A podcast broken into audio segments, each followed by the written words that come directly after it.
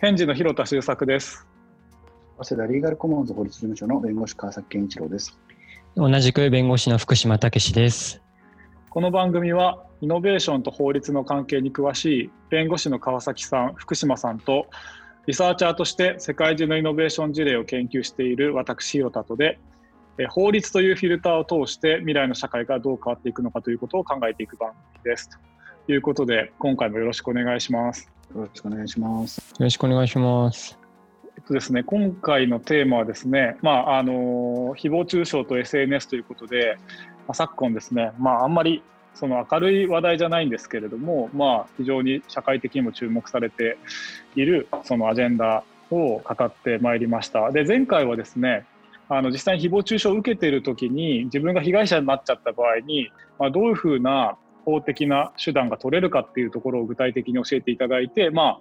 結構ですね時間もかかるしコストもかかるしその間にもメンタルがどんどん削れていく難しい問題であるっていうことは分かりつつも、まあ、一方で何のその手段もないかっていうとちゃんとやれることはあるんだなっていうのは一つその希望でもあるとは僕はちょっと思いました。そつまり何も手が打てないというよりはその結構な覚悟は必要だけどちゃんと戦える手段というかそれがあるっていうこと自体が知られることはポジティブだなとは思いました。なんかもう何も手がないってなると絶望ですけど、うんはい、と匿名って言ってもかなりあの分かりますよね。あの実際には本当の匿名ってそんなないっていうことは、うんまあ、なんとなく頭に入れていただいていいのかなと思います、ねうん、なんでまあちょっともし聞いてくださってる人の中ですごく悩んでるとか本当にきつい目に遭ってるみたいな人がいたらまあ、何らかこの番組がねヒントになったりとかあるいはそのとふとね自分が誰かを誹謗中傷したいみたいに思っちゃってる人がいたとしたらそれがすごく誰か傷つける行為だってことをちょっと改めて思い直してちょっと冷静になってみてもらえるといいなとは思いますみたいなちょっとなんか先生みたいなこと言っちゃってますけどまあじゃあ実際そう思いますいや結構重い話でなんですけどもでちょっと今回の放送回でお話したいのはその加害者被害者っていう二者関係だけではなくてその エスエヌエス っていうですね第三項というかプラットフォーマー側に、えーと、どんな責任が今後求められていくかとか今のプラットフォーマー側の問題そこも結構でかいなと思ってましてそこをなんかその法律でどう変えられるかとかあるいはプラットフォーマー側もなんかそのプログラムの仕様で変えれるとことかもある気がするんですよ。先ほどというか前回の放送で川崎さんそのツイッターミュートにしちゃえるって話とかあったと思うんですけど構造上もそのネガティブな言葉が届かないようにするような設計なんかもそのウェブサービスなんでできるんじゃないかなと思うんですけどもちょっと今回のあのテーマはそのプラットフォーマー側の話ですねをちょっと意識していきたいと思うんですけれども実際なんか法律でプラットフォーマー自体を攻め立てたりすることってできるものなんですか？なんかそういった法律でプラットフォーマーとの関係性を考えていく上でなんか取れる手段ってあったりするんですかね？うん、で今あのさっきの回で、えっとまあ、獲得目標として消せっていう話と、まあ、金払えっていう話がありますねと、はい、いうことを、まあ、今度プラットフォーマーの方に話していくかっていった時に、まあ、一つあの使える指針のものとしては今長い法律名なんですけども特定電気通信義務提供者の損害賠償責任の制限及び発信者情報の開示に関する法律ってい う, もう長すぎるいわゆるプロバイプロバイダー制限責任法ってい う,、はいはいはい、いうの が,、はい、があって、まあ、それがありますね。ただこの法律今こう長いですねって言いながら僕がこう無機質に読んだんですけど書いてあるのって、はい、損害賠償責任の制限と発信者情報の開示に関する法律なんですよ。そうすると、うんうんうん、今私たちが獲得目標ふたつありますねって言った時のひとつの損害賠償の話は書いてあるんですけど、はい、その 削, 削除しなさいっていう話は書いてないんですね、法律名に。あ、ないんすか？削除依頼って出せないんですか？実際法律ではこの管理者等にまあ削除しなさいっていう義務を仕組みとしてこの法律の中で定めているというわけじゃないんですよ。あ、そうなんですか？うん。ただ法的な義、うん、あの法律上の条文に書かれた義務としてはあのないと、うん、た, ただそのじゃあじゃあないんですねっていう結論に至るわけじゃなくて、まあうん、とはいえそのないわけじゃないですねと、その要はそういう社会的な責任のある中で削除義務は一定の場合にありますねっていうところまではこう共通見解としてあって、まあ、じゃあどの範囲なんですかって言った時に削除義務を負うって、まあ、要は何かの義務を負うっていうのは、まあ、損害賠償責任の義務と一緒で、まあ、そう義務を負ってしまうってことは、うん、その人が萎縮して私はその義務を負わないといけないのかどうなのかっていう萎縮し、萎縮をしてしまうという効果が義務を負わせるっていうところに出てくるから、まあ、そことの関係を考えていきましょうと、うん、で少しまあ整理するとさっきのプロバイダー制限責任制限法の中にまずさん条のところで損害賠償責任の制限ってあるんですね、はい、であの原則として情報が流通して他人の権利が侵害されたとしてもそういうプロバイダーは原則としては損害賠償責任は発生しませんと、はいうん、ただし、まあ、例外的にそういう、うん、あの一定の場合には発生しますということをこの法律で定めていて、うん、なるほど な, なんでそうなっちゃったんですかね、うん、なんかた例えばですよ、うん、例えばそのリベンジポルノみたいな話って削除されるべきだなって素朴に思うんですよ。そんなの義務で削除してくれないとなんか自分の求めないというか、それが自分のなんかその本当に恥ずかしい写真とか同意なく上げられてるみたいな話っていうのはなんか権利的になんかこう認めてほしいなって素朴に思うんですけど、うん、でちょもうちょっと整理すると、うんあのはい、今原則としてその責任損害賠償のまず責任は発生しませんと、うん、で法律は例外的に他人の権利が侵害されていることを知ってた時または情報の流通を知っていた場合であって情報の流通によって他人の権利が侵害されることを知ることができたと認めるに足りる相当の理由がある場合、まあ、あなたは分かってたますよねっていう時には損害賠償を認めるという構造がまずあるんですね、はい、原則はそうそうだから原則認めないけども例外的に他人の権利が侵害されていることを知っていたか侵害されているということが認めるに足りる相当の理由があったときですねというのが条文条項仕組みとして書いてありますと、はい、でそうすると、まあ、損害賠償としての義務とともに、まあ、じゃあそういうふうなプロバイダーの責任義務っていうのを考えたときに、まあ、これを使うと、まあ、削除義務っていうのも、まあ、それとパラレルにあの考えることができるんじゃないのかと、うんうん、すなわちその情報が流通されたことによって第三誰かの権利が侵害されているとしてで、まあ、その義務削除義務を負うっていうのは情報流通によって他人の権利が侵害されていると知った時とか、まあ、侵害されていることができると侵害されていることを知ることができたと認めるに足りる相当の理由がある時、まあ、同じ話ですよねの時には、まあうんうん、こういう時には削除義務がありじゃないんですかとというところはある程度共通の話として考えられていますとということなんですね、うん、そうなってくるとただ、ただし、まあ、ただしですね、うんうんうんまあ、またここからまたそのじゃあ、あそうなんだって話なんですけどじゃあ知った時って、まあ、どれぐらい知っていればいいんですかとかいう確かに誰が知ってるかも、うん、社長なのかそこのみたいなあの知るっていうのもねこれ一応最高裁でその知った時っていうのはどれぐらいなんですかっていうのがまこう深められているのがあって、はい、その情報流通による開示のが権利侵害が明白であることとかその一見明白であるとかいうそのどれぐらい侵害が明白でありますよねっていう要件が付け加わっていて今ある意味その明白かどうかっていう話になってくるとその今言ったような例外的に制限あのなんですかね損害賠償を負う義務がありますとか削除義務がありますって言っても実はその範囲はキュッとまた狭まっていると、うんうん、というのがあの状況としてこれはなかなか複雑ですね、うん、でじゃあなんでこん、なんでこんなその守られてるんですかという話なんですけど、うんまあ、ちょっとこうこれってこう当事者がいろいろ実はいて、要はその被害者の、はい、書かれた人被害者の人がいて、ね、プロバイバーの人がいますねと、はい、他方でこう発信者の人もいるわけですね、書いた人って。はいはい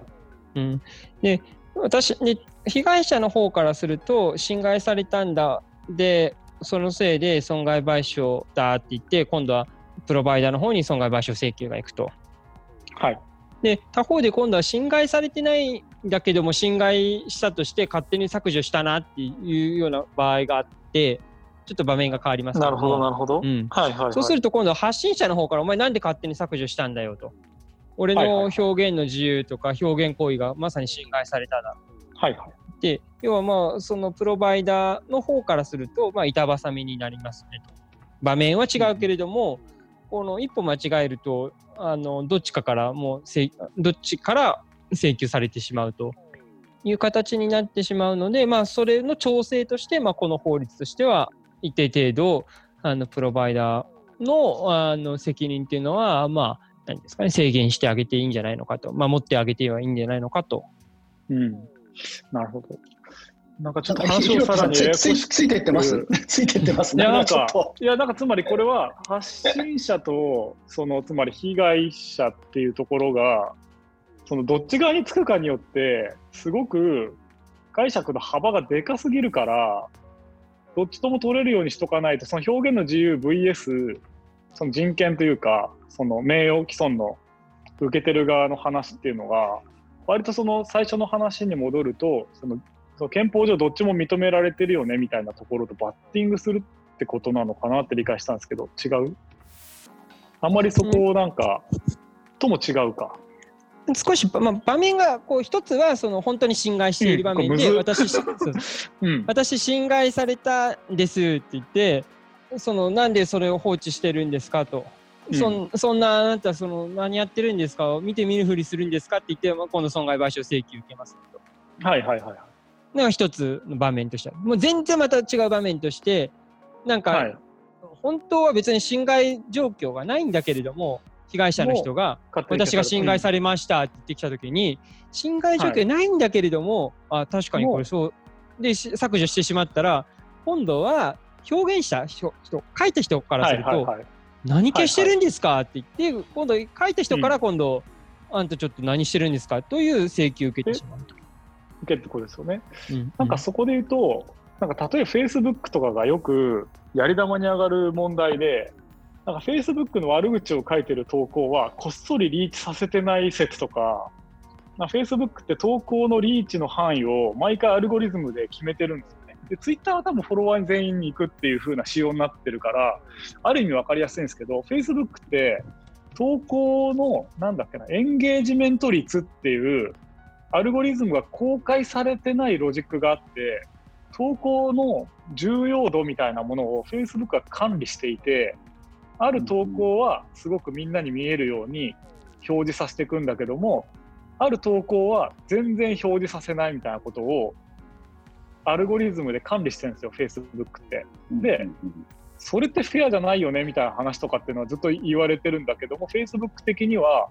それはそのいい投稿は見せるべきであり、そのダメな投稿は見せないようにするっていう風な回答なのと、そのアルゴリズムは会社のまあそのなんだろう知財か分かんないですけど、まあ競争優位のためにもちろん公開しないぜっていうのはあって、それってなんかそのなんだろうちょっと話をさらにややこしくしますけど、プラットフォーマー側がそこをコントロールできるっていう状況にもあるわけですよね。だから、うん、す, すごい難しい問題だと思います。これ今の点ってすごくあの重要な指摘だと思うんですけれど、これ公共サービスであれば当然その平等原則というか、うん、あの、うん、いろいろな考え方に配慮するだとかそういう原則というのが妥当するって話に結びつきやすいですけど、はいあくまで一企業が提供しているサービス で, でかつ、まあ、Facebook も Twitter も一般ユーザーは無料で利用しているわけですよね、はい、あんたら勝手に無料で使ってるのになんでそんなあの自分とこの会社を批判する話を表示しないといけないのか、うん、そういう権利を認めなきゃいけないのっていうのは、まあ、なんかすごく素朴な、うん、多分反論としてあり得て、うん、あの一方でその国境を越えたそのプラットフォームサービスとしてもう半ばある種の公共性をあの持つようなあの規模に成長してしまっていて、なんかそこの不整合って言いますかがあの出てる局面なのかなというふうには、うん、あの思いますね。そうですよね。だからやっぱどこまでいってもこれは公共機関じゃないよなっていう税金で運営してるわけじゃないよねっていうのはやっぱりあるから、そこはだからプラットフォーマー側も企業としての言い分はまああるだろうなみたいなところで、これだからね、でそこでいろんな法律とか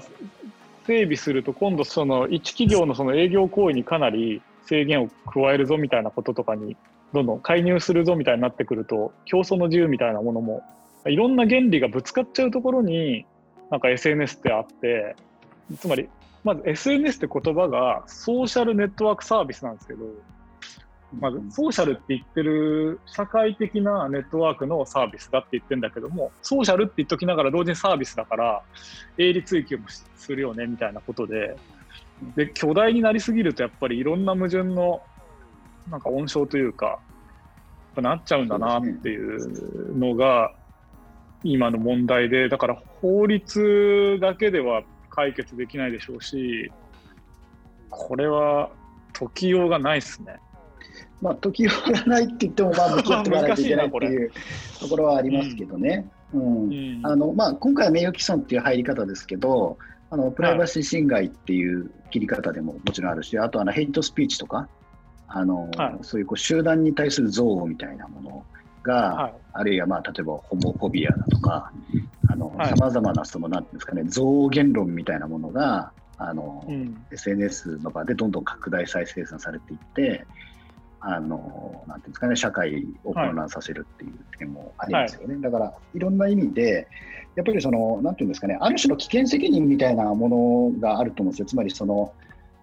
自, 自動車っていうのはその便利だけれども、うん、やっぱりこう非常にあんま危険じゃないですか、その事故を起こす。まあまあまあそうですね。はい。えー、だからやっぱそういう意味でその自動車を作ってるメーカー、自動車を作ることによって利益を得ているメーカーは、うん、でそういう危険に対する責任っていうのを、まあ、例えば自賠責に対してどう貢献するみたいな形で果たすべきだみたいな、はい、まあ、そういう議論、あのそれこそ自動運転車の時にちょっとやったかもしれませんけど、はい、まあ、ある意味そのプロバイダーっていう存在はあのまあ、それをどうマネタイズに生かしているかは別として、うん、その社会的にその加速化装置みたいな形での、 その、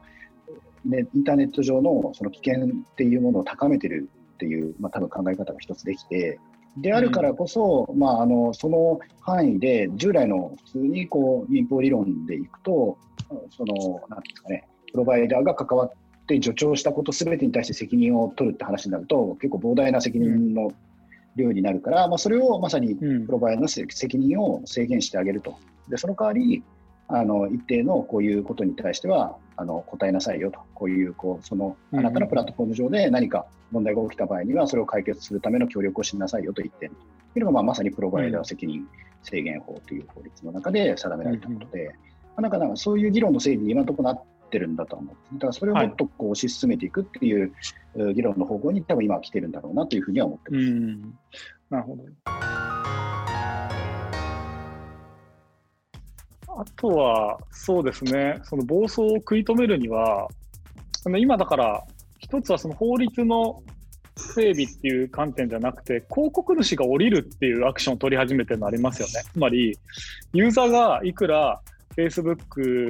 を叩いたとしても、Facebook はまあひょうひょうとしてられるわけですよ。プライベート企業としてででかいしって居座るけれども、Facebook が生きていくためには広告収益を得なきゃいけない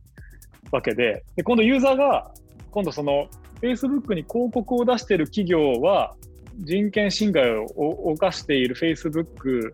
に加担してるっていうロジックを今度どんどん作り始めて。行ってまあ、そういうその エヌピーオー とかアソシエーションがどんどん立ち上がってその広告主に降りましょうキャンペーンを今始めていて、それ結構大手の広告主がプラットフォームから降りてるっていうのがあるんですよね。だからなんかちょっとその法で守っていくっていうのとは違う形で社会運動みたいなことがちょっと起こってきてたりしていて、ますます混迷を極めていくなっていうこともあって、なんかもう広告ビジネス自体がもう本当に曲がり角なんだなというふうには思ってはいて、うん、これは、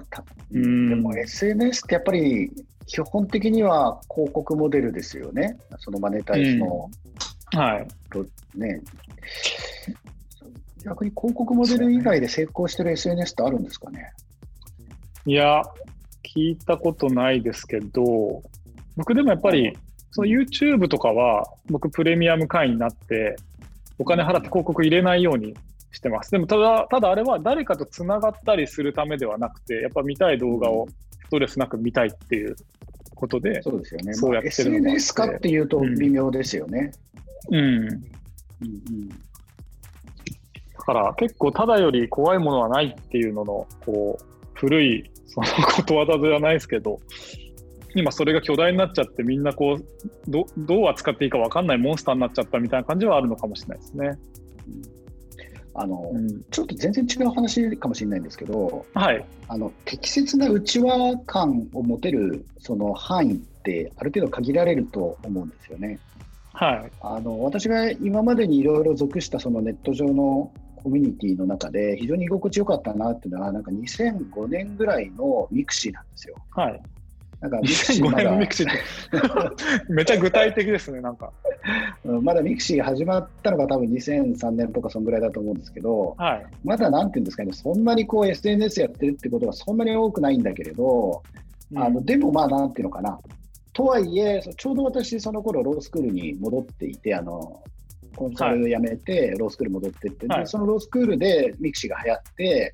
まあ、とはいえ全員がやってるわけじゃないんだけど、まあ、なんかクラスの半分ぐらいと、まあ、教授と昔 の, そのコンサル時代の仲間ととかっていうのがまあポツポツやってて、ポツポツなんていうんですかね、こう関係性もあって、でお互いの日記を読めるみたいな感じで、はい、うん、ただ、まあ、今は Facebook に移行しちゃっていて、で Facebook だと本当に何千人って友達がいて、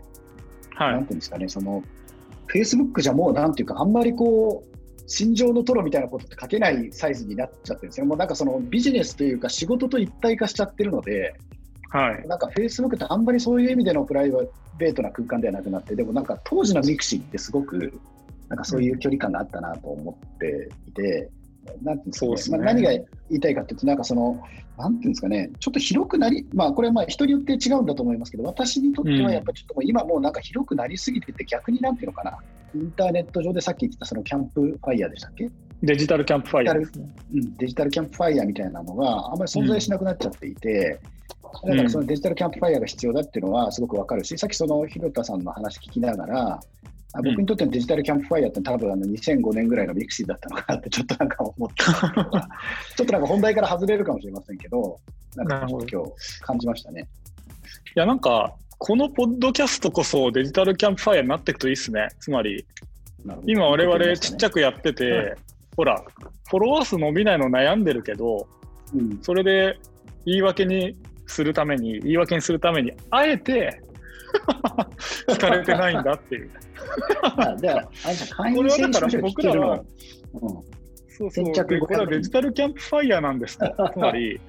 すごい法律のマニアックな話をおっさんたちがキャンプファイヤー囲んでやってるものなので、その別にたくさん聞かれたいわけじゃないって言い直りをする。ただ聞いてくれてる人はウェルカムだし、なんかあったかい感じでおっちゃんたちがなんだろう麻雀の話したりしてるよっていう感じだからポッドキャストとかだからちょっと今そのキャンプファイヤー感は出てきてはいるんですよね。親密ななんかラジオメディアの親密さっていうのはやっぱりあって、うん、やっぱメディアもずっとそれが強いとか素敵な場所だっていうのはやっぱり幻想で、メディアにもやっぱり生き死にがあるし成長もあれば死もあると思うんですけど、なんかやっぱりつどつど次にやっぱりみんな作っていくものでもあるんだろうなとは思うんですよね。なんかラジオっぽい感じでもっといきますか。あのお便りとか募集してみますか。いや俺常にね募集というか常にそこは開かれたさんにんでは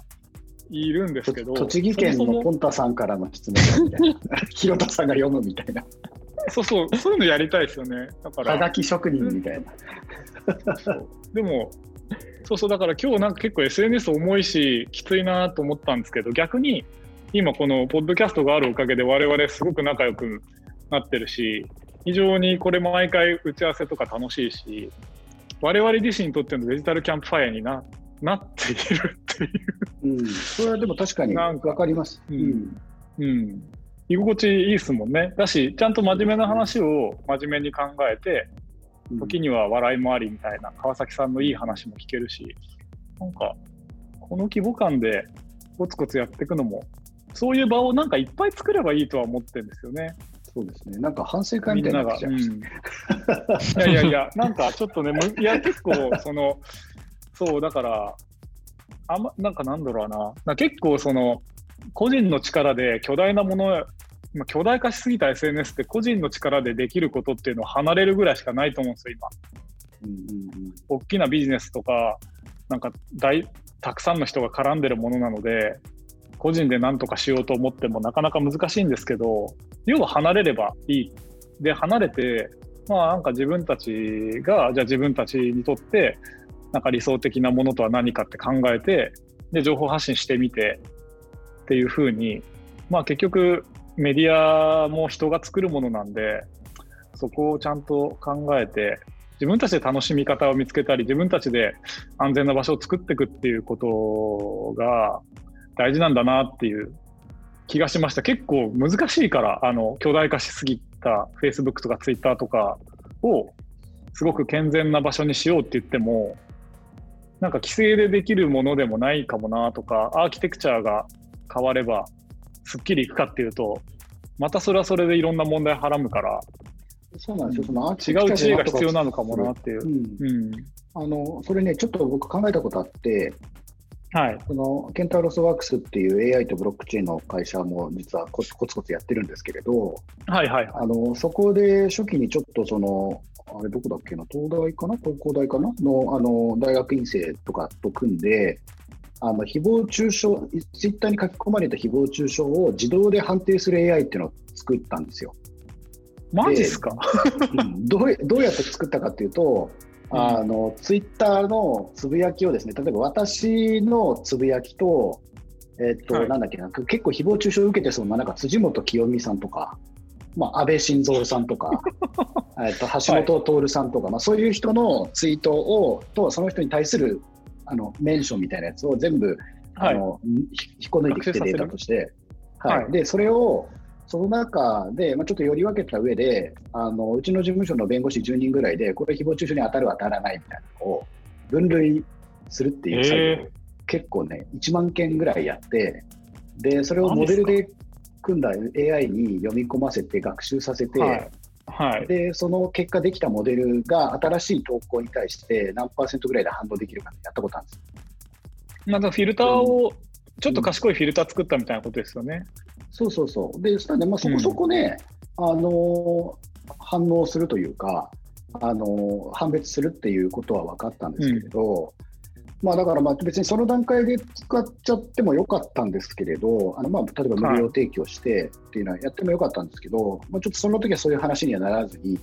まあ、あんまりこれはまあ作ってみたけど、うん、まあ、そこまででもなかったねってあのそのままあのなんていうかな放置してしまったままなんですけれど、あのまあでもちょっとそういうことは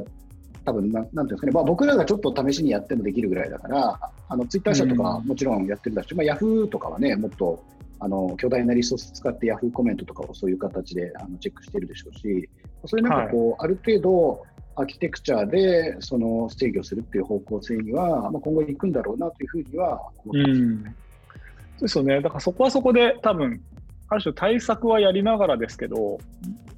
ね、あの一方で自分の頭で考えて、じゃあすぐちゃんとしたメディアをなんか あ, ある意味でそのメディアがデモクラタイズされて誰でも発信できるようになった時に、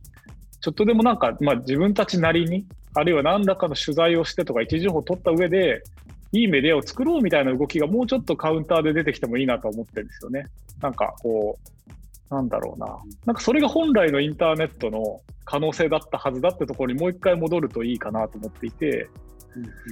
きなんかこういろんなミニコミ誌でいろいろ工夫を凝らしてやってて、で自分に合うコミュニティがそこにあって、でも別にそれが閉鎖空間ではなくて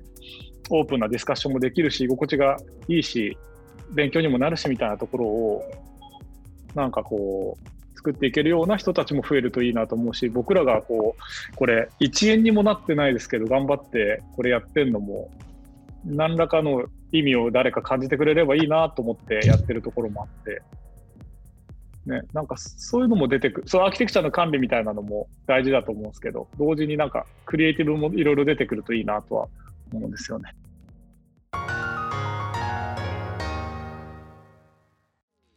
結構全然今日閉まんないな。やばい。ちょっと福島さん、最後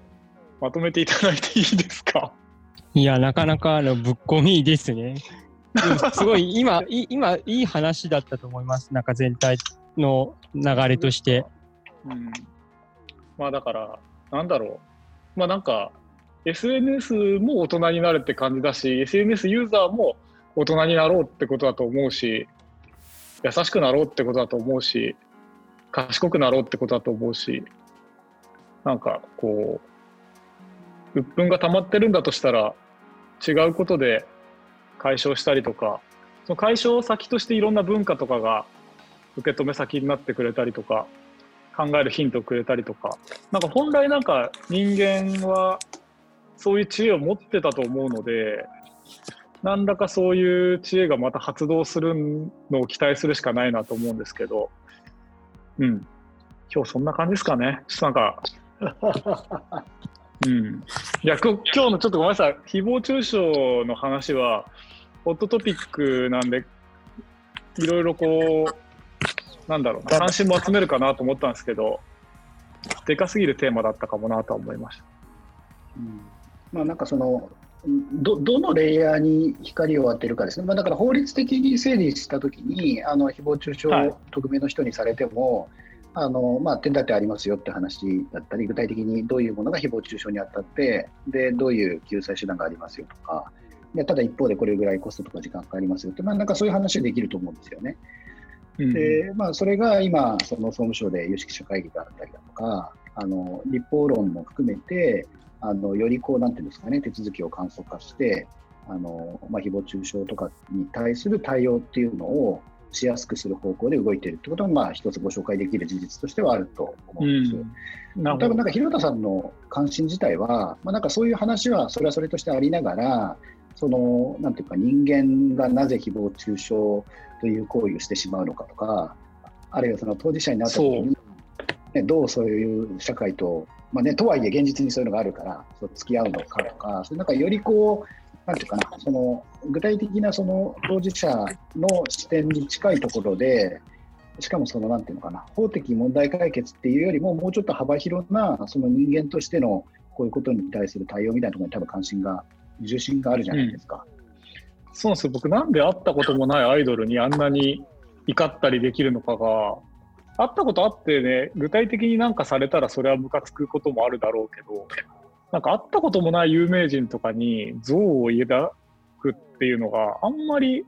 分かんなくて、このタレント苦手だなと思ったとしても書き込んだりするっていうのがどうも僕は理解できてないので、なんかでもなんでそれをやるのかなみたいなところが、もうちょっとインサイトができたりしていくとか、そもそもなんでうん、そういう感情を持っちゃうんだろうっていうところも含めて、なんかこういろんな知恵が出てきたりとか、なんか受け止めるやり方ができてきたりとかすればいいのになということはちょっと興味としてあったんですよね。一つにはね、うん、あの非対称性っていうのは特徴だと思うんですよ。そのなんていうかな、今のひよたさんの話って、そのあれだけひどいことを書けるからには、あの相当な憎悪があのあったはずだっていうのが前提になってると思うんですけど、うん、果たして本当にそうなのかっていう問題はあって、なんか本当にこう な, なんだろうな、あのアイスとか加えながら軽い気持ちで、例えばその木村花さんですか、木村花さん の,、うん、あのもうお前死ねみたいなことを書いている人っていうのも多分いるんじゃないかと思っていて、うん、非常に軽い気持ちでね、そうそうで、しかも軽いことだと思って、うんうん、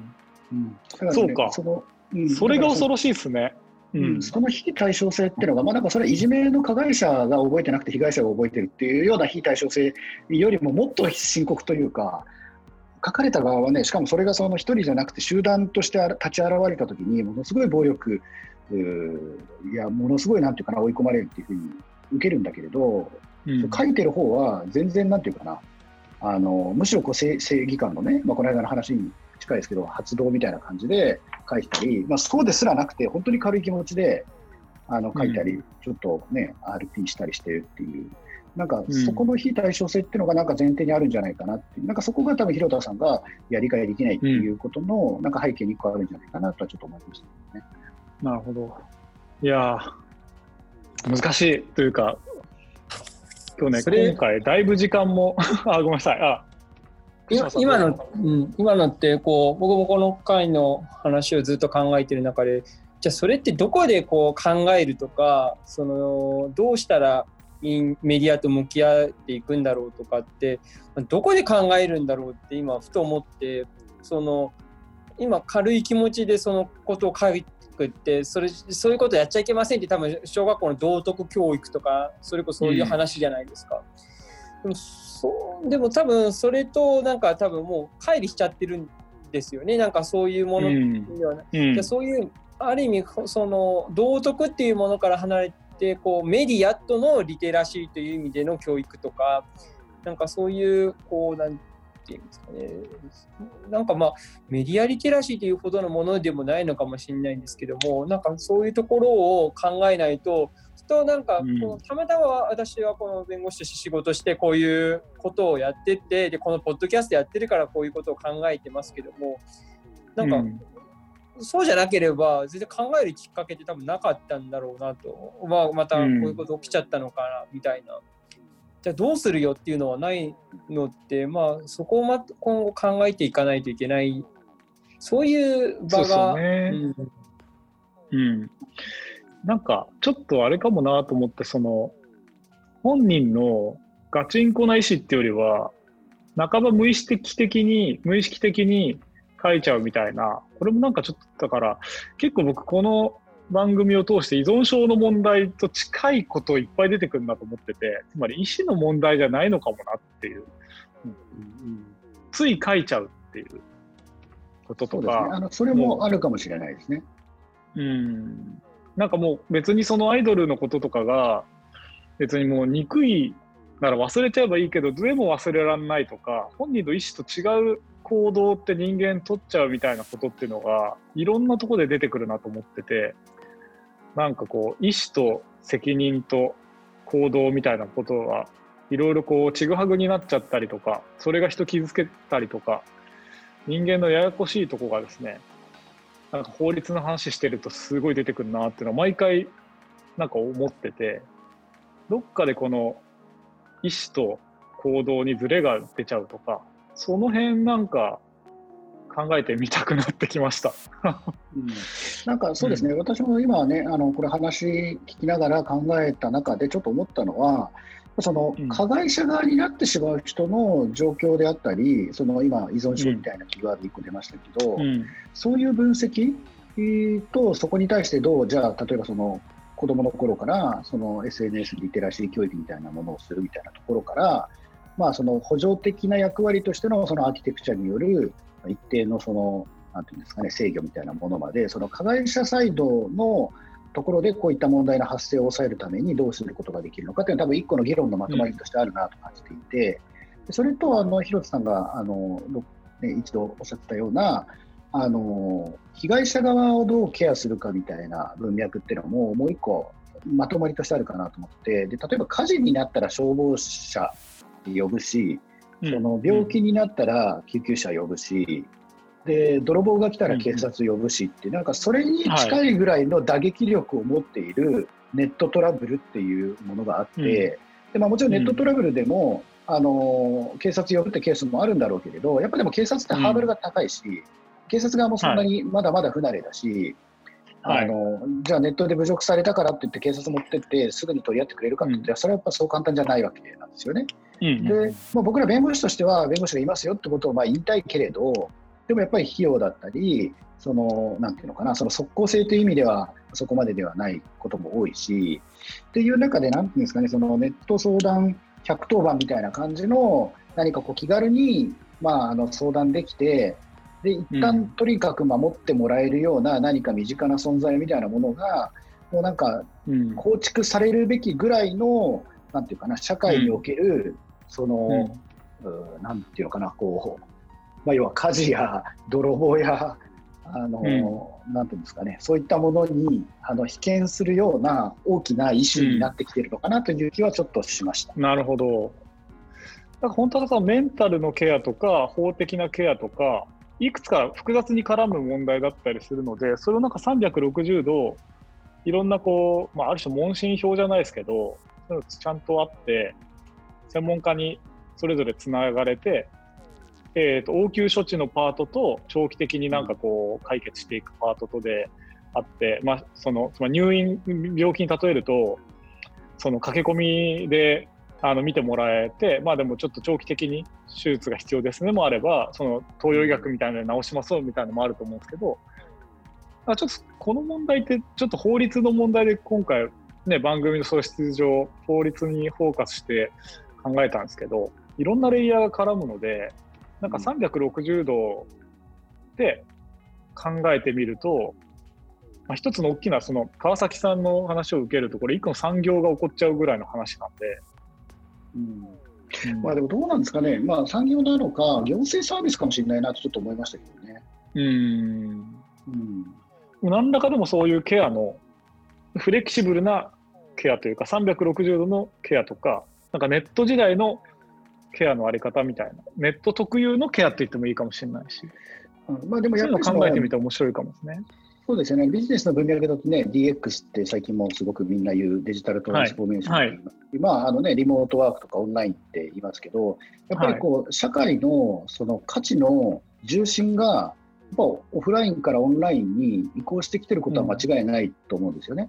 で、うん、そういう中でこれまでどっちかというとそのなんていうかな、まあ、最初遊びの道具から始まってあの少しずつ普及してきたインターネットだったりそのオンラインの世界っていうのがますますその人がそこで暮らしたりする時間が長くなっていって、その中にいろいろな権利関係やあの情報やっていうものが集積するようになっていっている中で、うん、その中で起きたトラブルに対するそのなんていうのかな、まあ、だから そ, それをもっと重く受け止めるというか、もっとそれ自体が本当に大きなイシューなんだっていうふうにその社会全体が、まあ、それでもやっぱり行政なのかなと思いますけどね。なんかその、うんうん、なんか民間でやるならちょっと川崎さんと我々の会社でやってみたりしましょうよ。ちょっといやそれもありえますよね。ただ民間だとね、うん、やっぱそのマネタイズ考えなきゃいけないから大変ですよね。ああ、まあそうね。まあ、金儲けのためというよりなんかサービスのプロトみたいなの作ってみたら、うん